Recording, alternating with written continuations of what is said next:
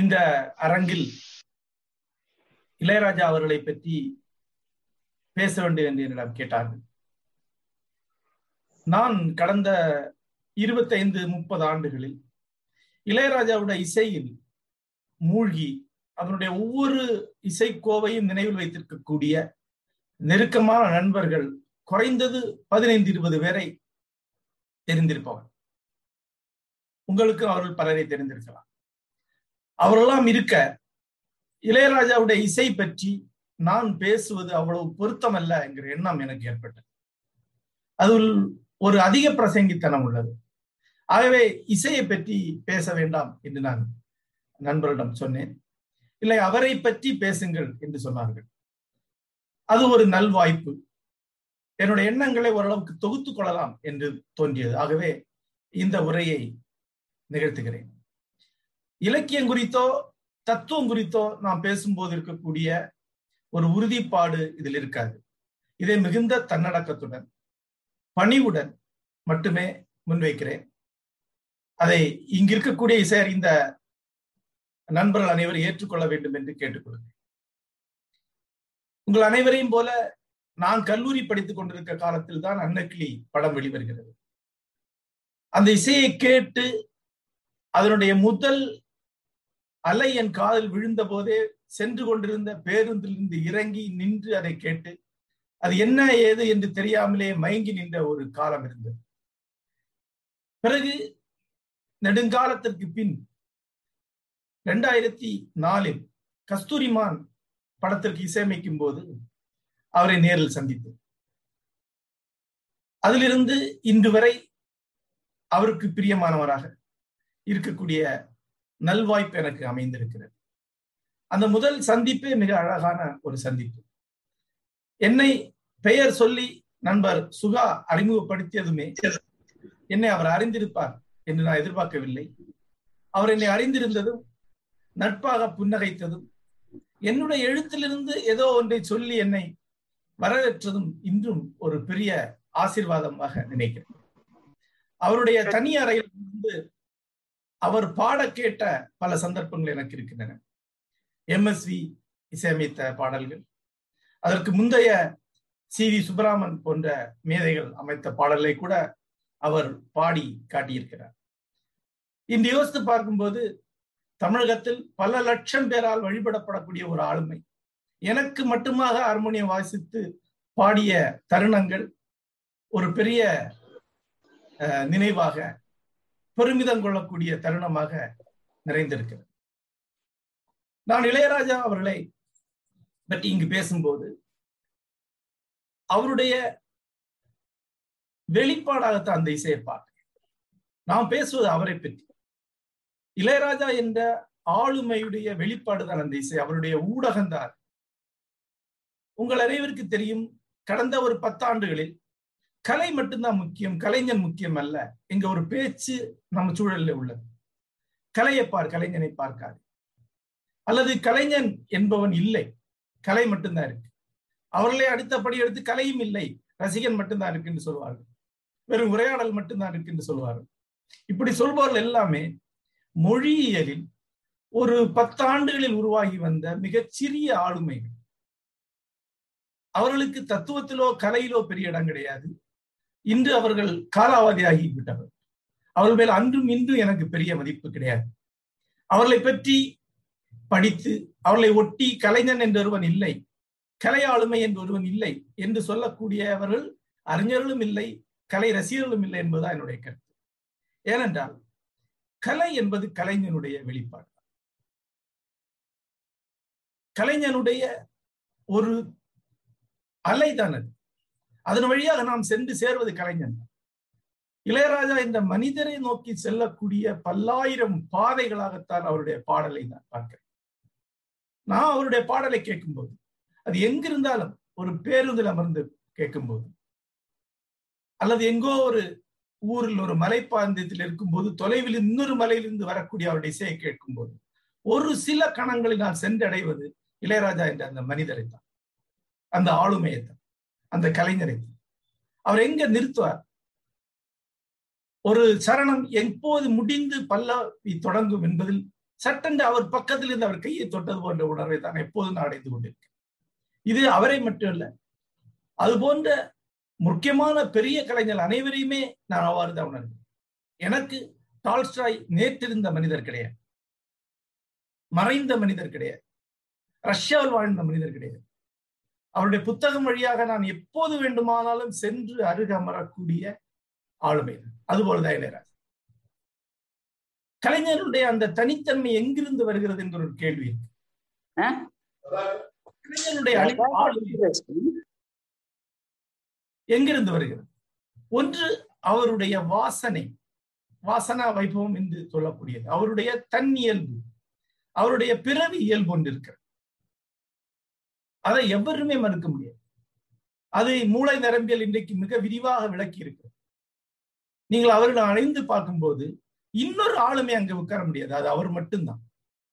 பல லட்சம் பேர்ல பல கோடி பேர்ல ஓர் ஆளுமைக்கு தான் அந்த வகையான ஒரு மண்டை ஒரு மூளை ஒரு அகம் அமைகிறது. சாப்ட்வேர் அது பிறவிலிருந்து வருகிறது. அது ஏன் வருது? மூளை நரம்பு அமைப்பு அது எப்படி அமைகிறது? என்பதெல்லாம் வேற ஆனா அப்படித்தான். ஒரு உதாரணம் சொல்றேன். அவருடைய ஒலி பற்றின ஒரு சென்சிபிள் அவரால் மிக சிறப்பாக மலையாளம் பேச முடியும்.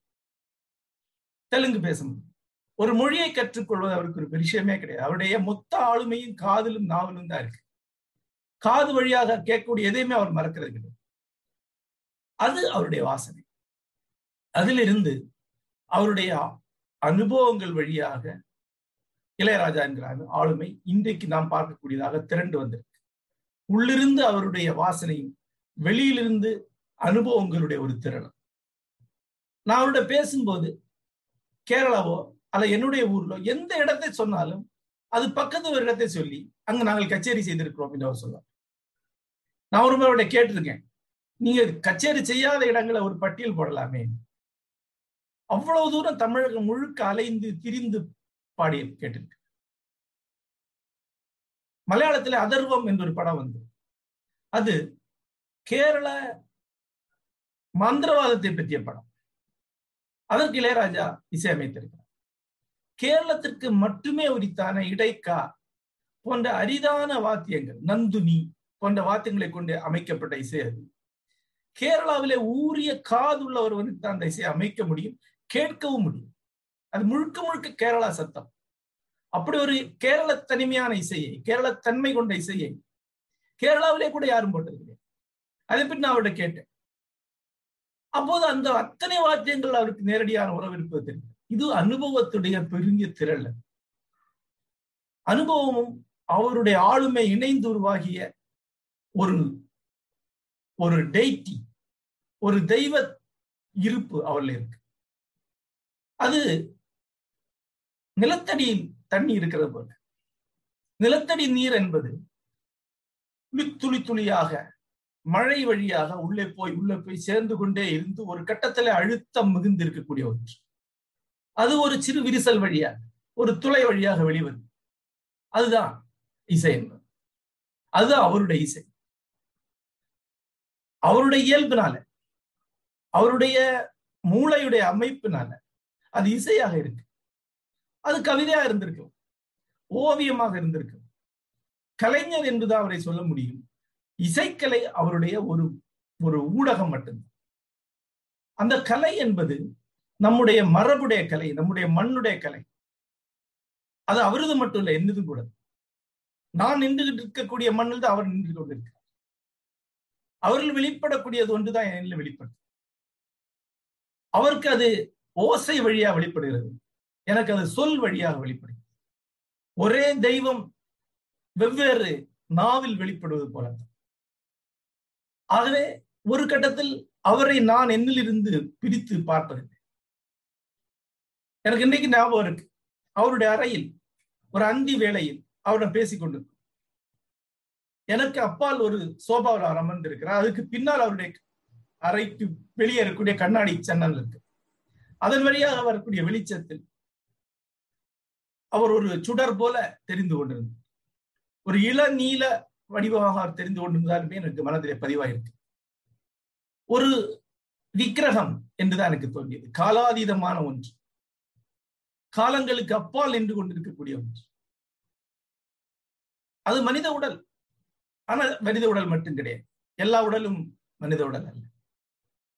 இன்னொன்னு தோன்றியது. அது நானும் கூட தான். ஒரு கணத்தில் நான் அவராக அங்கு இருந்து கொண்டிருப்பதாக எனக்கு தோன்றும். இது ஒரு விதமான தன்மைய பாவம் என்று சொல்வாங்க. நான் டால்ஷாய என்னை உணர்வது போனது நான் கபிலனாக கம்பனாக என்னை உணர உணர்வது போனது ஆதிசங்கருடைய ஒரு ஊமை இருக்கு. தண்ணீர் வயலில் சதுரமா இருக்கு. கிணற்றில் வட்டமா இருக்கு. செல்லும் இடத்தில் அந்த வடிவத்தை அது எடுக்குது. அதே போல காலாதீதமாக இந்த பண்பாட்டின் ஆழத்தில் இருந்து கொண்டிருக்கக்கூடிய ஒன்று. விளங்கி விட முடியாத ஒன்று. வரையறுத்து விட முடியாத ஒன்று. எப்போதும் நிகழ்ந்து கொண்டே இருக்கக்கூடிய ஒன்று. ஒரு கலைஞனில் இவ்வாறு தீவிரமா வெளிப்படும் ஏற்கனவே வெளிப்பட்ட ஒருவரை நாம கபிலர் என்கிறோம். கம்பன் என்கிறோம். நம்மாழ்வார் என்கிறோம். பாரதி என்கிறோம். புதுமைப்பித்தன் என்கிறோம். தியாகராஜ சுவாமிகள் என்பவர் அவரை போல ஒரு ஒரு மேதை என்பவர் ஒரு தனி மனிதன் மட்டுமல்ல. அந்த மேதை அந்த மரபில் இருக்க அத்தனை மேதைகளையும் இணைக்கக்கூடிய ஒரு சரடு ஒரு மாலையிட ஒரு கண்ணியம். திரும்ப திரும்ப ஒரு மேதையை பார்க்கும்போது அத்தனை மேதைகள் நமக்கு நினைவில் வருகிறார். புகழ்பெற்ற அந்த பாடல் எந்தரோ மகானுபாவலு அந்தரிகி வந்தனபுங்கிற வரி அமரத்துவம் பிரதப்படுத்தார் எத்தனை மேதைகள் அத்தனை பேருக்கும் வணக்கம். ஒரு மேதையை வழிபடும் போது நம் மரபில் வெளிப்படக்கூடிய அத்தனை மேதைகளை நாம் ஒரே கோட்ல வழிபடுகிறோம் கண்டடைகிறோம். அப்படி பல மெய் சிலிர்க்க வைக்கக்கூடிய தருணங்கள் அவருடைய எனக்கு உண்டு. அவருடைய கலை வெளிப்படக்கூடியதை நான் பார்த்து கொண்டிருக்கிறேன் எப்படி அந்த கலை வெளிப்படுகிறது? அது முதல் நாள் கஸ்தூரிமானுக்கு அவர் இசை அமைக்கும் போது நான் அழுக அமர்ந்து அதை பார்க்கிறேன். அவருடைய பழைய ஹார்மோனியத்தில் அவர் வாசிக்கிறார். அந்த விரல்கள் கட்டைகளில் ஓடிக்கொண்டிருக்கு கிட்டத்தட்ட இருபத்தைந்து முப்பது நிமிடம் பாடி அதை பதிவு செய்து என்றிடம் கொடுத்தார் அந்த முப்பது நிமிடத்தில் எனக்கு தோன்றியது அவர் இரண்டு கைகளாலும் இசையில் இப்படி துழாவுவதாக தோன்றியது. துழாவி துழாவி துழாவி அதுல ஒரு இடத்துல தொட்டுட்டார் அதை மட்டும் தனியா எடுத்து. அந்த வரியிலிருந்து விரித்து உருவாக்கப்பட்டது அந்த பாட்டுல இருக்கு ஒரு அறியாத கடல்ல தூண்டுல வீசி அந்த தூண்டுல அப்படி துழாவுற மாதிரி. அங்க என்ன இருக்குன்னு தெரியாது. அது வந்த உடனே அவர்கிட்ட வரக்கூடிய மகிழ்ச்சி. கேட்கலையோ கேட்கலையோ அந்த பாடல். அந்த அந்த லைன் அடைந்த உடனே அவர் வந்து அதை நிறுத்திக்கிட்டு சின்ன குழந்தைகள் ஒரு சின்ன விஷயத்தை செய்தோன்னு அடையக்கூடிய ஒரு பெருமிதம் சிரிப்போட என்ன பார்த்தார். எப்படி இருக்கு? அப்படின்னார். நான் நல்லா இருக்கு என்று சொன்னேன். எப்படி? அப்படின்னார். ரொம்ப நல்லா இருக்கு அப்படின்னு அது நல்லா இருக்கும் அப்படின்னார். அதுதான் அந்த தருணம் இப்போது நினைவில் இருக்கு. அது தன்னுடைய திறன் பார்ந்த மகிழ்ச்சி அல்ல.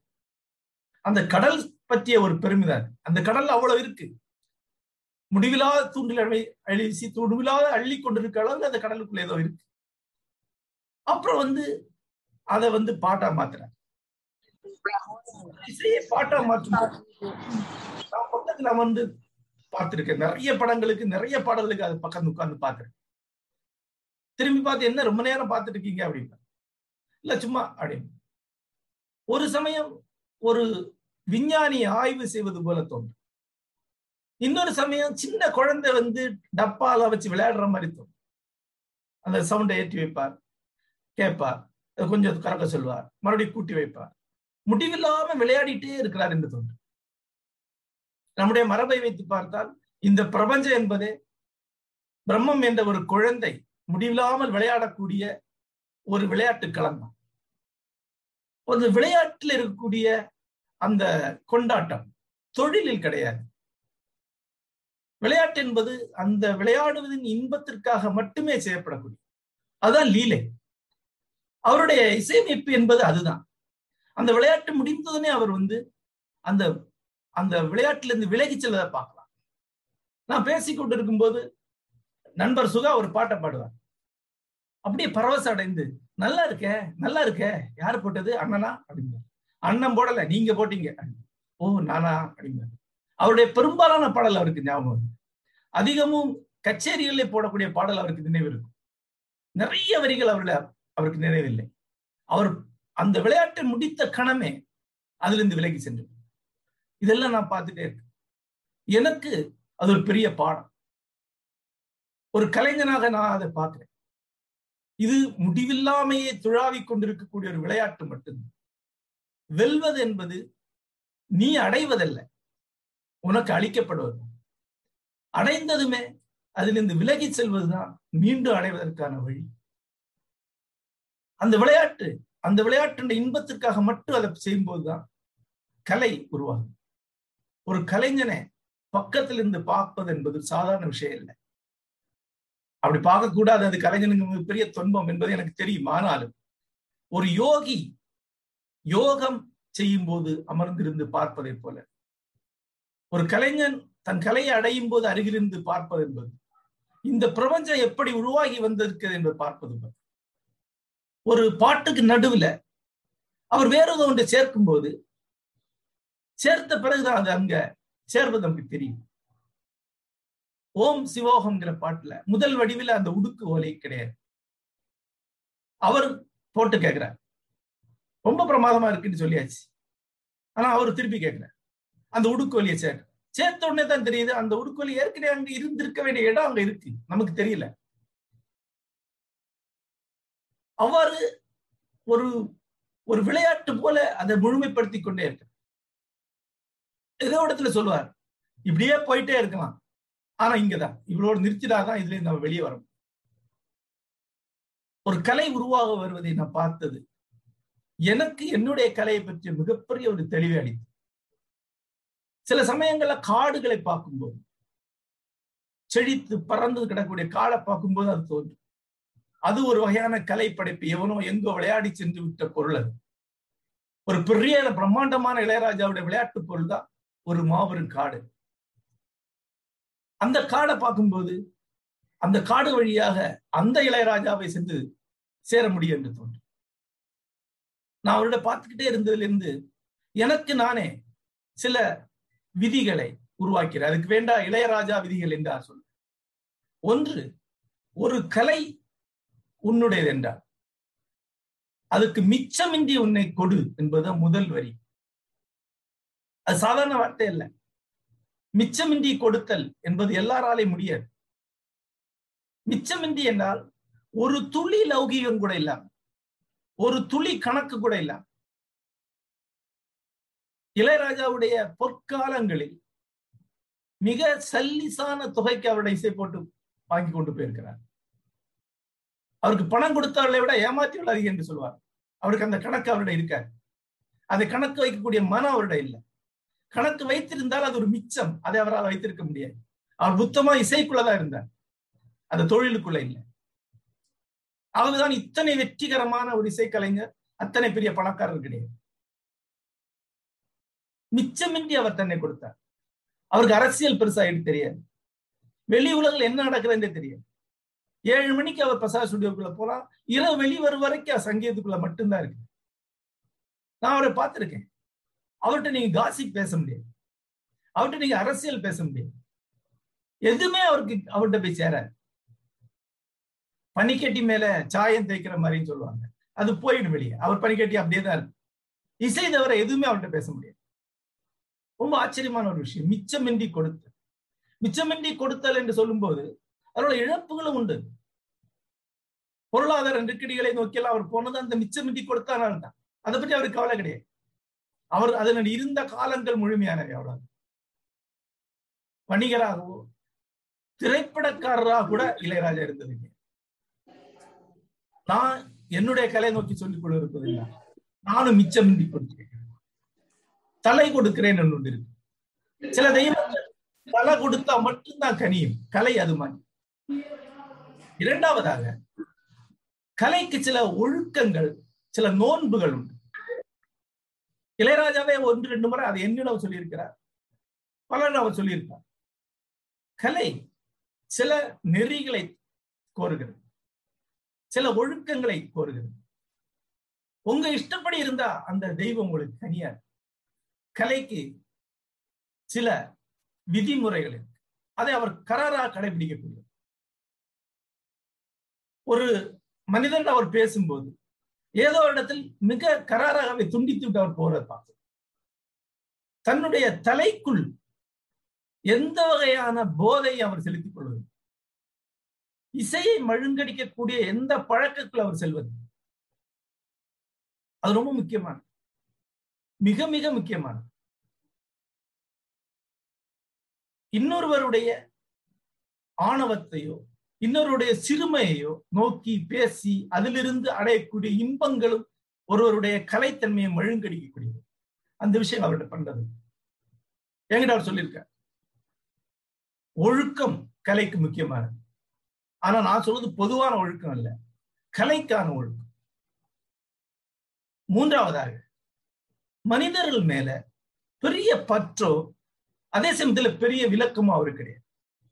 பொதுவாகவே எந்த மனிதர்கள் மேலேயும் கோபதா அவங்களுக்கு கிடையாது. நீங்கள் ஊகிக்கலாம். ஏதோ ஒரு பேட்டியில தவறுதலாக ஒரு சின்ன வருத்தத்தை அவர் தெரிவித்திருக்கிறார். ஒழிய அவருடைய இறந்த காலத்துடைய துன்பங்கள் வருத்தங்கள் அவமதிப்புகளை பற்றி அவருடைய ஒரு சின்ன அளவுக்கு கூட ஒரு ஊசி முனை அளவுக்கு கூட கோபமோ விளக்கமோ வருத்தமோ கிடையாது. மனிதர்கள்தான் அவருக்கு டீலிங்கே கிடையாது. இங்க இருக்கக்கூடிய எவரும் அவரோட எந்த உரையாடலிலும் இல்லை. மனிதர்கள் மேல் பற்றோ விளக்கமோ கொண்ட ஆட்கள். மனிதர்கள் மேல் கோபதாபம் கொண்ட ஆட்கள். அதை கலையிலிருந்து எடுத்துதான் கொடுக்க அந்த அளவுக்கு அவங்களுடைய கலை குறைபடுது. நாம நம்முடைய பொதுவான சமூக அரசியல் நம்முடைய பொதுவான விஷயங்கள் இருந்து இளையராஜா இதுக்குள்ள வரணும்னு எதிர்பார்க்கணும் நம்ம கூட வந்து கும்மி அடிக்கணும் எதிர்பார்க்கணும் ஆனா ஒரு மகத்தான கலைஞன் வேற ஒரு தனிமையில இருக்கிறார் அங்க இது எதுவுமே போய் சேராது. அவர் கூட அமைந்து பேசின அத்தனை பேருக்கும் தெரியாது நீங்க அங்க கொண்டு போய் சேர்க்க முடியாது. அங்க இல்ல அங்க இசை மட்டும்தான் இருக்கு. கடைசியாக கருத்துக்கள் வழியாக கலையை பார்க்காமல் இருத்த அது ராஜாவுடன் கற்றுக்கொள்ள வேண்டும். ஐடியாஸ் அதாவது அரசியல் கருத்துக்கள் சமூக கருத்துக்கள் மட்டுமல்ல கலையை பற்றின கருத்துக்களை கூட கலை எப்படி வரணுங்கிற கண்டிஷனை கலைக்கு நாம போடுறது. இந்த தண்ணி உள்ளிருந்து வெளியே வருது. அந்த வெளியே வரக்கூடிய வழியில ஒரு சிவப்பு சாயத்தை போட்டு வைக்கிறது அல்ல கொஞ்சம் பச்சை சாயத்தை போட்டு வைக்கிறார். அந்த நீல சாயத்தை போட்டு வைக்கிறார்.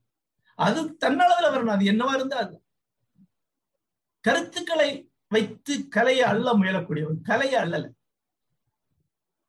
அந்த கருத்துக்களை தான் விதவிதமா சமைச்சு பரிமாறிட்டு மகத்தான கலைஞர்களுக்கு கருத்துக்கள் கலை சம்பந்தமான கருத்துக்கள் கூட முக்கியம் கிடையாது. ராஜா மாதிரி ஒருவர் என்ன இசையை போடுவார் என்பது அந்த இசையை போடுவதற்கு முன்னால் வரைக்கும் அவருடைய முடிவாக இல்லை. என்ன வேணாலும் பா போடுவார். எதை வேணாலும் அவரால் பாட போட முடியும். அவருடைய தன்னியல்பான வெளிப்பாடுகள். இந்த நான்கு கருத்துக்களை ராஜாவிடம் இருந்து ஒரு மாணவனாக நான் கற்றுக்கொண்டிருக்கிறேன். அவருடைய மாணவன் என்று எல்லா வகையிலும் சொல்லிக்கொள்ள தகுதி என கொண்டு நண்பர்களே தமிழகத்திலேயே மிகச் சிலருக்கு தான் அந்த தகுதியை சொல்ல முடியும். அதை செய்து காட்டிய பிறகுதான் அந்த வார்த்தை சொல்றேன்.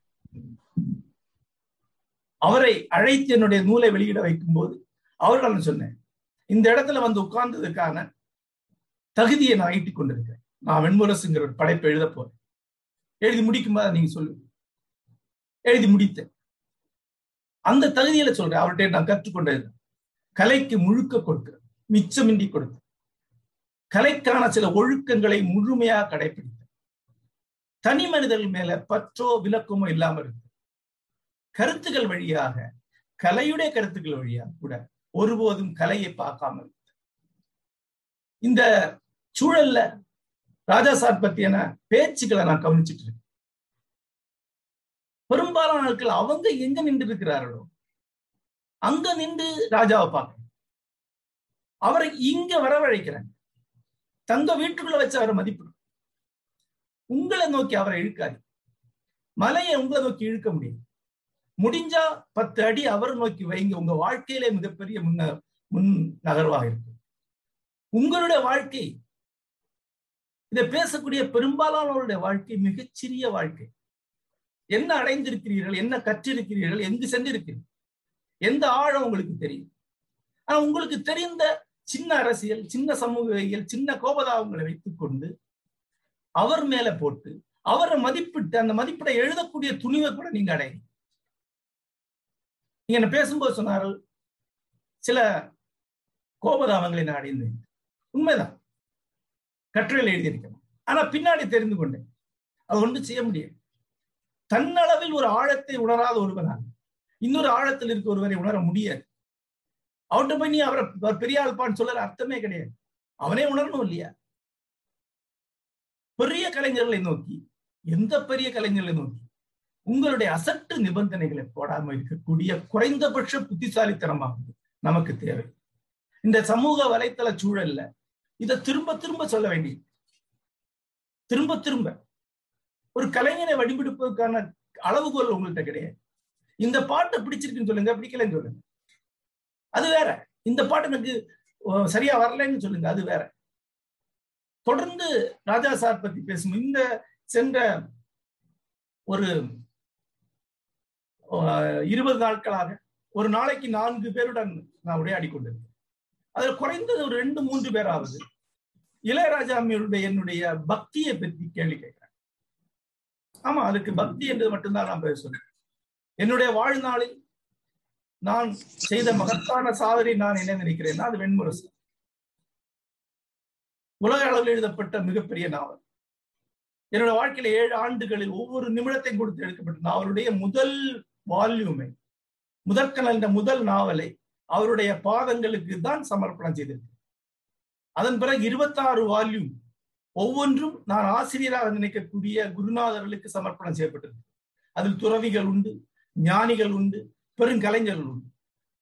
ஆனா முதல் வால்யூம் வாழும் ஆசிரியராகிய இன்று இருக்கும் குருநாதராகிய அவருடைய கால்களுக்கு தான் சமர்ப்பணம் செய்து கொண்டிருக்கு அது ஒரு பக்தனாகத்தான் நின்று பேசுறேன் அதுல எந்த தேகம் கிடையாது. நான் ஒரு நவீன மனிதன் கிடையாது ஒரு பக்தன். அதை பற்றி கேட்பாங்க. கேட்டுட்டு பெரும்பாலான ஆட்கள் அவருடைய பேச்செல்லாம் எனக்கு பிடிக்கலைங்க. அவர்ல சில பிடிக்காத விஷயங்கள்லாம் உண்டு. நான் கேட்பேன் உங்க வாழ்க்கையில நீங்க கலை சிந்தனை எதுலையாவது ஒரு ஆழத்தையாவது சாதிச்சிருக்கீங்க அது தெரியுமா உங்களுக்கு? தெரியாத போது இந்த பிடித்திருக்கு பிடிக்கலைன்னு சொல்லக்கூடிய இந்த விமர்சனங்கள் உருவாக்கக்கூடிய தகுதி உங்களுக்கு எங்கே ஆகவே உங்கள் வாழ்நாளில் நீங்கள் சென்றடையக்கூடிய சென்று நேரில் பார்க்கக்கூடிய ஒரு பெருங்கலை உங்கள் மத்தியில் இருக்கிறது. உங்களுடைய அரசியல் உங்களுடைய சின்ன சின்ன அசட்டு நிபந்தனைகள் அல்லது ஒரு கலைஞன் இப்படியெல்லாம் இருக்கணும். போலி பணியோடு இருக்கணும். அல்லது போலி ஆன வந்து மனிதாபிமானத்தோடு இருக்கணும். அல்லது ஒரு விதமான ஒரு உற்சாகத்தோடு இருக்கணும். அல்லது நடிக்கணும். இதெல்லாம் அவர்கிட்ட போராது அதுக்கு அப்பால் சென்று அவரை பார்க்கக்கூடிய ஒரு விரிவு அடுத்த தலைமுறைக்காவது வர வேண்டும் என்று கேட்டுக்கொள்வதற்கு தான் முதன்முறையாக இந்த உரையை நான் பயன்படுத்த வேண்டும். இதற்கு அப்பால் ஒன்று இருக்கு. நான் குரு என்று சொன்னேன். அவர் இசைக்கலைஞர் மட்டுமல்ல எனக்கு. அதற்கு அப்பால் ஒன்று இருக்கு. இந்த மாதிரியான ஒரு மேடையில இந்த மாதிரியான ஒரு ஒரு பார்வையாளர் முன்னாடி அதை நான் விளக்க முடியாது. பகுத்தறிவு அல்லது அந்த மாதிரியான சிந்தனையில் உள்ளவர்களுக்கு இது கேலிக்குரியதாக கூட இருக்கலாம். அவர்கள் ஏதாவது ஒரு கட்டத்தில் அதை உணரக்கூடும். அவர் அதற்கு மேல். அவருடைய தொடுகை அவருடைய அருகாமை ஒரு ஆன்மீகமான சாதகனுக்கு அளிக்கக்கூடியது வேறொன்று. அது ஒரு தெய்வம் முழுமையாக இறங்கிய ஒரு மனிதர். இசையன் ஒரு தெய்வம் முழுமையாக இறங்கிய ஒரு மனிதர். உபாசனை வழியாக சிலவற்றை அடைந்த ஒருவர். நாத உபாசனை செய்த ஒருவருக்கு மட்டுமே அடையக்கூடிய ஒன்று. அதை நான் அடைந்திருக்கிறேன். அது அவரிடமிருந்து மிக தெளிவாக அடைந்திருக்கிறேன் ஆகவேதான் அவரை இசைக்கலைஞர் மட்டுமல்ல அதற்கு அப்பால் என்று வார்த்தையை நாம் வேண்டும். அதை நம்புறவர் இருக்கலாம். ஏதோ ஒரு கரணத்தில் அதை சென்றடையக்கூடியவர்கள் இருக்கலாம். அதை அறியாதவர்களிடம் எனக்கு சொல்வது கொண்டுமே கிடையாது. ஒரு புன்னகை தவிர. நன்றி. காட்சி நிலை வரும் கீதம் படத்துல கண்டே நெங்கும் பூமகள் ஊர்வலம். அந்த பாட்டுக்கும் உங்களுடைய கொற்றவை நாவல் உருவானதுக்கு அல்லது அந்த நாவலுக்கு ஏதாவது பின்புலமா இருந்துச்சா? இந்த மாதிரி விஷயங்கள் எதுவும் சொல்லுவீங்கன்னு எதிர்பார்த்தேன் நான். கண்டேன் எங்கும் பூமகள் ஊர்வலம். அது மாதிரி நிறைய சொல்லலாம். அந்த கண்டே கண்டேன் எங்கும் பூமகள் ஊர்வலம் பூமகள் ஊர்வலம். அந்த பாட்டு வந்து ஒரு காலத்துல ஒரு நாளைக்கு ஒரு பதினஞ்சு இருபது முறைக்கு மேல போட்டு போட்டு போட்டு அது உருவாக்கக்கூடிய ஒரு மனநிலையில தான் கொற்றவை எழுதினேன். ஆனா கொற்றவைக்கு அந்த பாட்டுக்கு சம்மந்தம் கிடையாது. என்ன சம்பந்தம். ஏதாவது சம்பந்தம் இருக்கா அப்படின்னு கேட்டா தெரியாது. அந்த பாட்டு அதோட சரி. சம்பந்தப்பட்டது ஆனா பின்னாடி யோசிச்சு பார்க்கும்போது ஏதோ ஒரு ஒரு சங்கீதம் சம்பந்தமான ஒரு அப்படி பார்த்தா மிக சாதாரணமான பாட்டுன்னு சாதாரண சொல்லக்கூடிய இருக்கு வீட்டுக்கிளி கேட்டுக்கொள்ள அப்படின்னு ஒரு பாட்டு இருக்கு. ஒரு- ஒரு பாட்டு. அந்த பாட்டு வந்து நிறைய தடவை கேட்டு தீவிரமான உணர்வுகளுக்கு ஆளாகி சில கதைகள் எழுதினது அப்புறம் வந்து அது அது மாதிரி நிறைய பாடல்களை சொல்லலாம். நிறைய பாடல்கள் வந்து சம்பந்தமில்லாத உணர்வுகளை உருவாக்கும். அது சொன்னல அது நான் டக்குனு இளையராஜா கூட போற இளையராஜாவுக்கு ரொம்ப நெருக்கமா போகக்கூடிய தருணங்கள் தான் அது வந்து டெக்னிக்கலா பார்த்தா அது ஏன் அப்படின்னு சொல்றாங்கன்னா ஒன்று அதோட ஒரு பகுதி வெஸ்டர்ன் ஒரு பகுதி வந்து தமிழக நாட்டுப்புற இசை இன்னொன்று இந்திய செவியல் இசை இத மூணுடைய கலவையா இருக்கனால தான் அந்த அணு- அணுக உருவாகுதுன்னு நிபுணர்கள் சொல்றாங்க. ஆனா அது எனக்கு அதை நான் விளக்கி கொள்ள விரும்பல. ரொம்ப லாஜிக்கலா விளக்கும் போது கொஞ்சம் கீழே இறங்குதுன்னு தோணுது. ஆகவே அது அப்படியே இருக்கட்டும் அப்படின்னு. அப்புறம் இந்த வன்மம் அப்படின்னு சொல்றது இருக்கு இல்லையா? உண்மையில ஒரு சிலருக்கு அவர் மேல அரசியல் சார்ந்த ஜாதி சார்ந்த வன்மங்கள் இருக்கு. அதை மறுக்க முடியாது. ஆனா மிக பெரும்பாலானவர்களால அவர் என்ன சொல்றாருங்கிறத புரிஞ்சுக்க முடியாது. அதான் கேட்டேன் நீ உன்னோட வாழ்க்கையில எங்கேயாவது ஒரு ஆழத்தை தொட்டு இருக்கியா அப்பதானே உனக்கு தெரியும். அவன் வாழ்க்கையில எந்த தருணத்திலையும் அரசியல் தவிர ஒரு வகையான டெப்தையும் ஃபீல் பண்ணாத ஒருவரால அவர் என்ன சொல்றாரு எப்படி புரிஞ்சுக்க முடியும்? ஒரு சாதாரணமான விஷயம். இன்றைக்கு கொஞ்சம் முன்னாடி ஒரு ஒரு மணி நேரம் முன்னாடி ஒருவர்கிட்ட பேசும்போது அதை சொல்லும் அதுதான் வருது. அகங்காரம் பத்தி அவர் சொல்லும் போது கேக்குறாங்க அகங்காரம் இல்லைன்னா நான் எப்படி இசையமைப்பேன் அப்படிங்கிறது. உடனே அவர் ஆணவக்காரர் அப்படின்னு ஒரு ஒரு கட்டுரை அகங்காரம் என்பது தன்னிலை தன்னை உணர்தல் நிலை. I am here I want to எக்ஸ்பிரஸ்ங்கிறது தான் அகங்காரத்துக்கு அடிப்படை. எல்லா கலைக்கு அடிப்படை அதுதான். அதை எல்லா கலைஞர்களும் சொல்லி இருக்கிறாங்க அப்புறம் அவர் வந்து எழுத்தாளர் கிடையாது கவிஞர் கிடையாது. அவர் இசைக்கமைப்பார் ஆனா அவர் ஃபீல் பண்ணக்கூடிய ஒன்று ஒரு பெரும் கவிஞனால சொல்லப்படக்கூடிய ஒரு பிரம்மாண்டம். அது அவர் சொல்ல முயலும் போது அதுக்கு ஒரு ஒரு ஆஹ், ஒரு டெப்த் இருந்தா தான் அதை புரிஞ்சுக்க முடியும். அவருடைய அறைக்குள் அமர்ந்து அவர் சொல்லும் பேசும்போது அது அவர் தேர்ந்தெடுக்கப்பட்ட ஒரு நண்பர் குழா சொல்லும்போது புரியுது. ஒண்ணுமே தெரியாம தன் வாழ்நாளில ஒரு வகையான ஆன்மீக கலை ஆழத்தையும் உரையாத ஒரு பெருந்திரண்ட சொல்லும்போது பெரும்பாலும் அவங்களுக்கு அது என்னன்னே தெரியறது இயல்புதான் அப்படிதான் இருக்கும் அது. திருப்பி இன்னொரு சொல்ல விரும்புறேன். நம்முடைய காலகட்டத்துடைய பெரிய கலைஞர் சொல்லக்கூடிய பல பேரை தனிப்பட்ட முறையில எனக்கு தெரியும். நான் டாக்டர் சிவராமகாரன் சந்திச்சிருக்கேன். வைக்கம் மோதுபஷி எனக்கு தெரியும்.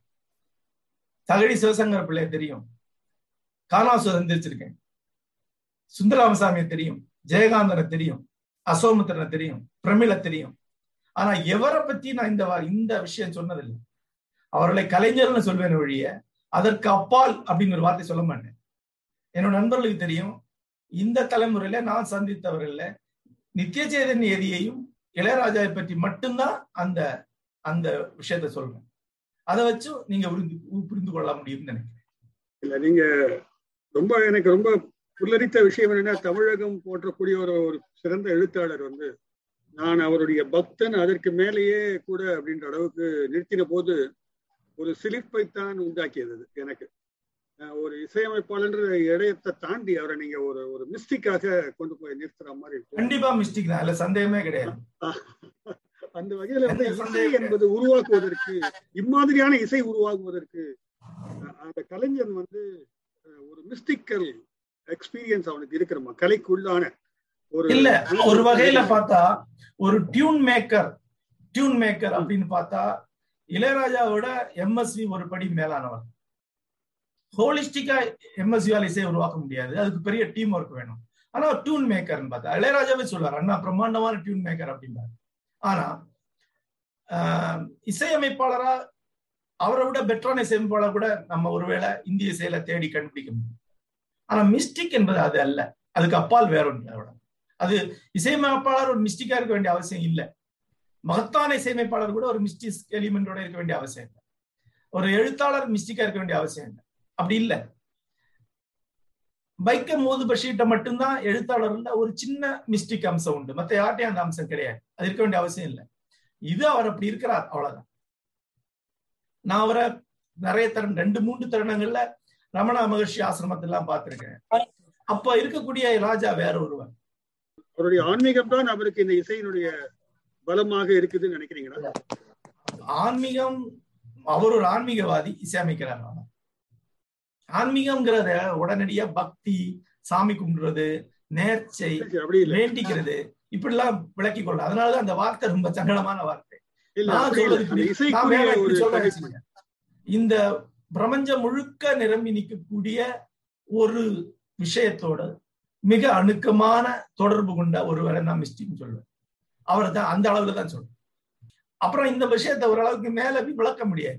விளக்க விளக்க அது லாஜிக்கலாகவும் அது வந்து ரொம்ப கீழே வந்துடும் அது அது அது அந்த கீழே வரக்கூடாதுன்னு நான் நினைக்கிறேன். அதனால ஆனா அத நீங்க நீங்க வந்து ஒரு அவர் மேல இருக்கிற ஒரு பிரியத்தினால பக்தியினால அதை பண்ணாம இருக்கலாம்.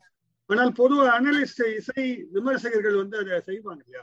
அதை நீங்க வந்து ஒரு இசைக்குரிய அளவுகோல்களை வச்சுக்கிட்டு எப்படி இவால்வ் ஆச்சு அவருடைய இசை எப்படி உருவாகி இருக்கிறது எந்தெந்த இசை உள்ள வந்திருக்குது அது எப்படி கட்டமைச்சிருக்கிறாரு அதுல என்ன மைனஸ் என்ன பிளஸ் பேசுவாங்க இல்லையா?